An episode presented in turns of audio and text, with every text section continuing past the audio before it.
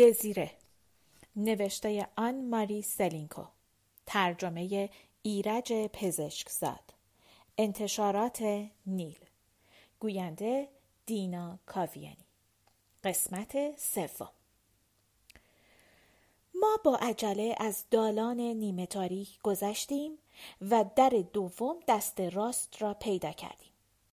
وقتی آن را باز کردیم با موجی از صداهای درهم و هوای بدبو مواجه شدیم. ابتدا نمی‌دانستیم چه کنیم. در سالن باریک انتظار آنقدر آدم نشسته و ایستاده بود که نمی‌شد تکان خورد.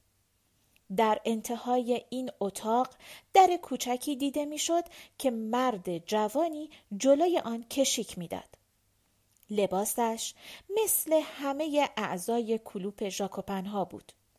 یک یقه بلند، یک کلاه سگوش بزرگ با یک روبان، لباس ابریشمی با آستینهای ظریف و یک عصا در دست. من فکر کردم که این مرد یکی از منشیهای آلبیت است. دست سوزان را گرفتم شروع به باز کردن راهی در میان جمعیت کردم. دست سوزان یخ کرده بود و میلرزید. من برعکس گرمم بود و قطرات عرق را روی پیشانی حس می کردم.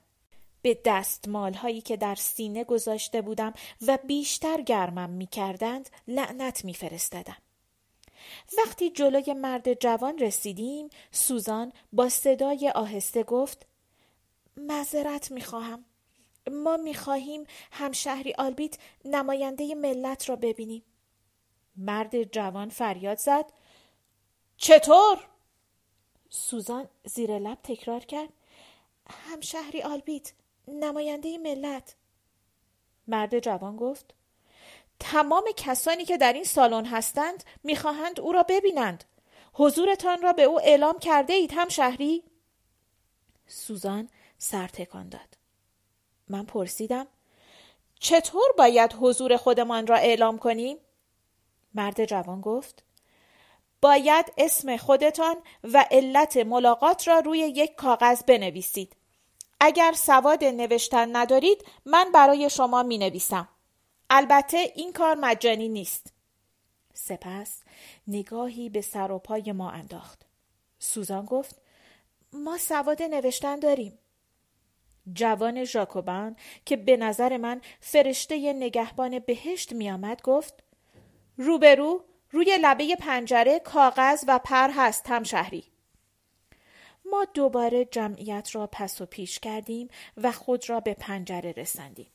سوزان با عجله یک ورق کاغذ سفید پر کرد. اسم همشهری سوزان و برناردین اوژنی دزیر کلاری. علت ملاقات. مردد ماندیم و نگاهی به یکدیگر انداختیم. من گفتم حقیقت را بنویس. سوزان آهسته گفت اگر حقیقت را بنویسم ما را نمیپذیرد. گفتم به هر حال قبل از اینکه ما را بپذیرد راجع به ما اطلاعاتی به دست خواهد آورد. اینجا کارها به نظر خیلی ساده نمی آید سوزان گفت نه واقعا نمی شود گفت که کارهای اینجا به سادگی می گذرد. بعد آهی کشید و نوشت علت ملاقات توقیف همشهری اتین کلاری دوباره برای خود راهی به طرف فرشته ژاکوبن باز کردیم. جوان محافظ نگاهی به کاغذ انداخت و با لحنی ناراضی گفت صبر کنید. وارد اتاق دیگر شد. چند لحظه انتظار بر من مثل سالهای دراز گذشت. برگشت و گفت می توانید منتظر بشوید. همشهری نماینده ملت شما را میپذیرد و اسمتان را صدا می کند. کمی بعد در باز شد. یک نفر به فرشته دستوری داد و فرشته در اتاق فریاد کشید همشهری جوزف یوتی من دیدم از روی نیمکت چوبی کنار دیوار یک مرد مسن و یک دختر بچه بلند شدند. با عجله سوزان را به طرف دو جای خالی بردم. گفتم بیا بنشینیم گمان می کنم ما باید چند ساعت انتظار نوبتمان را بکشیم وضع ما خیلی بهتر شده بود پشتمان را به دیوار تکیه داده بودیم چشمها را می بستیم و انگشت های پا را در کفش جابجا جا می کردیم. بعد من به اطراف خود نگاه کردم و سیمون پینه دوز محله خودمان را بین جمعیت شناختم. یاد پسر او که پاهایش کج بود افتادم. با همین پاهای کج یک سال و نیم پیش چه خوب راه رفته بود. یک سال و نیم پیش من شاهد دفیلهی بودم که تا آخرین روز زندگیم فراموش نمی کنم. مملکت ما از هر طرف مورد حمله دشمنان خارجی قرار گرفته بود. خارجی ها نمی توانستند ببینند که ما دولت مستقل و آزادی داشته باشیم. آن روزها می گفتند که ارتش ملی ما دیگر نمی تواند در مقابل ارتش های دشمنان که از آن قوی تر بودند مدت زیادی مقاومت کند. یک روز صبح صدای سرود مرا از خواب بیدار کرد. از تخت خواب بیرون جستم و روی بالکن دویدم. دفیله جوانان داوطلب مارسی بود. آنها برای اینکه دست خالی خود را به وزارت جنگ معرفی نکنند سه توپ همراه می بردند. من خیلی از آنها را می شناختم. دو برادرزاده دوافروش بین آنها بودند. حتی پسر چلاق سیمون پیندوز سعی می کرد با قدمهای دیگران راه برود. لئون شاگرد مغازه ما بدون اجازه ما همراه آنها به راه افتاده بود و پشت سر او سه پسر جوان با لباسهای خوشدوخت قهوه‌ای سیر دیده می شدند. اینها پسران لویی صاحب بانک بودند که از موقع اعلام حقوق بشر مثل و مساوی همه فرانسوی ها شده بودند. آنها بهترین لباس خود را پوشیده بودند و می‌رفتند که برای فرانسه در مقابل خارجی ها جنگ کنند. من فریاد زدم خدا حافظ آقای لویی به فریاد من سه پسر لویی سر را برگرداندند و با دست به من اشاره کردند. پشت سر پسران لویی پسر نانوای محله ما و پشت سر آنها باربران بندر راه می آمدند. من آنها را از پیراهنهای آبی و کفشهای چوبیشان می شناختم. همه با هم سرود می خواندند. به پیش فرزندان وطن این سرود جدیدی است که در یک شب شهرت پیدا کرد من هم با آنها میخواندم ناگهان ژولی هم در کنار من پیدا شد. گلهای صورتی را که روی بطه های گل کنار بالکن در دسترس ما بودند چیدیم و به طرف آنها پرتاب کردیم. صدای سرود بلند بود. با هیجان میخواندند روز افتخار فرا رسیده است. اشکهای ما روی گونه های من می غلطید. فرانشون خیاط دو تا از گلهایی را که ما پرتاب می کردیم در هوا گرفت و با تبسم ما را نگاه کرد. جولی با دو دست اشاره کرد و اشکریزان هم صدای آنها به خواندن سرود ادامه داد. این همشهری ها برای دفاع از مملکت تا پاریس رفتند. در پاریس به بعضی از آنها لباس نظامی دادند چون برای همه لباس موجود نبود. اما با لباس نظامی یا بدون آن دشمن را عقب زدند و در جنگ های والمی و واتینی پیروز شدند. سیمون ها، لئون ها و لوی ها به خاطر وطن جنگ کردند. سرودی که با آن به طرف پاریس رفتند حالا در همه جای فرانسه خوانده می شود و اسم آن مارسیز است. برای اینکه همشهری های شهر ما آن را با خود در همه مملکت گرداندند. پیندوز پیر به طرف ما آمده بود. با محبت دست ما را فشرد. مثل اینکه می‌خواست با زبان بیزبانی به ما تسلیت بگوید. بعد به ترتیب از نیم تخت کفش که دیگر جنس خوب آن پیدا نمی‌شد از یک معافیت از مالیاتی که می‌خواست از آلبیت تقاضا کند و از پسر چلاغش که دیگر از او خبر نداشت صحبت کرد. نوبت او رسید. از ما جدا شد. ما چند ساعت انتظار کشیدیم. دقایق و ساعتها خیلی آهسته میگذشتند. چند دفعه من چشمها را بستم و به سوزان تکیه کردم. وقتی چشمها را باز می کردم هنوز اشعه آفتاب از پنجره به داخل اتاق می تابید. فقط کمی رنگ آن قرمز شده بود.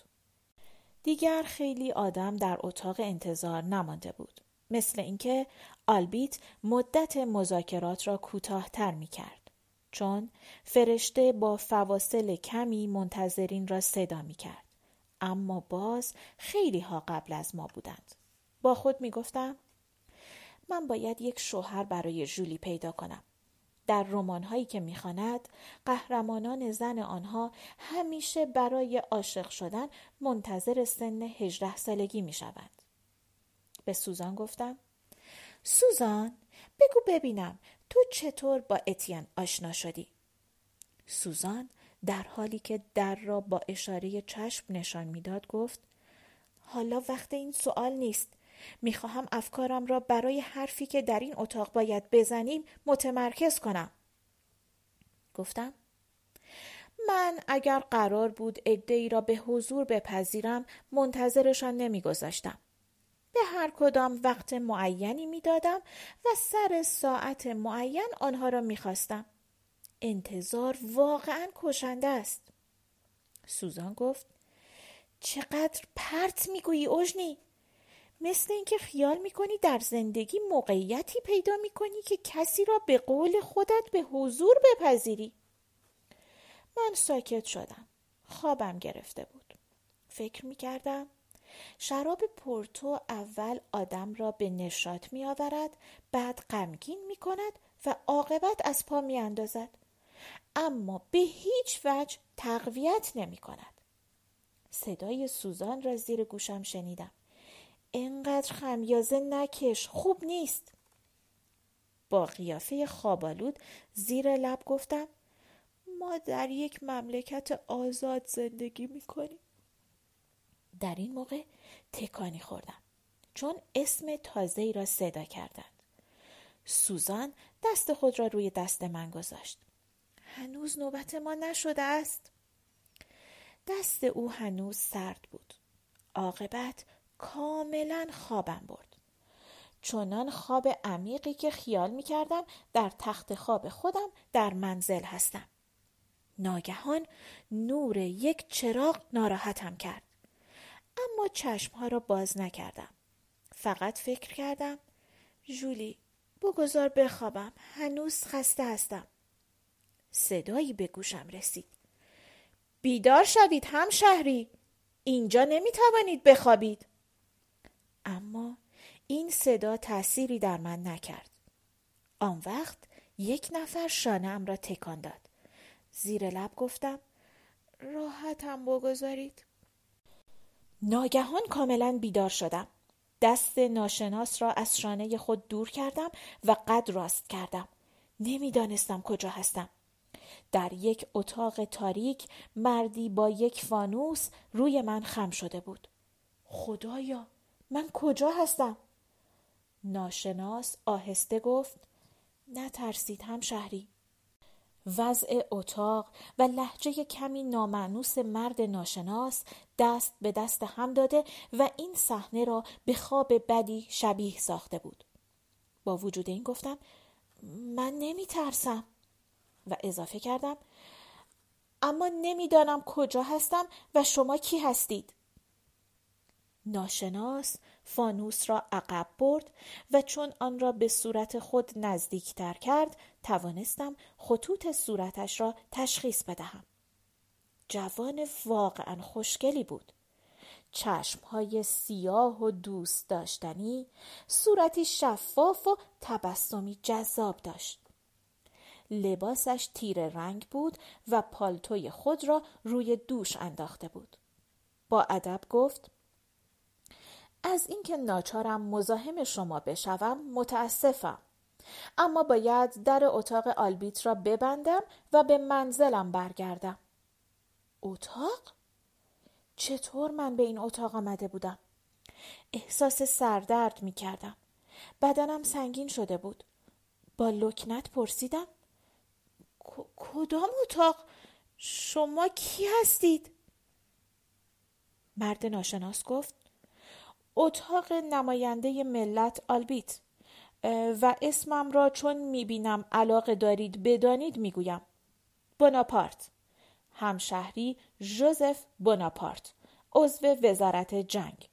من معمور شده در مدت اقامت آلبیت در مارسی به عنوان منشی به او کمک کنم.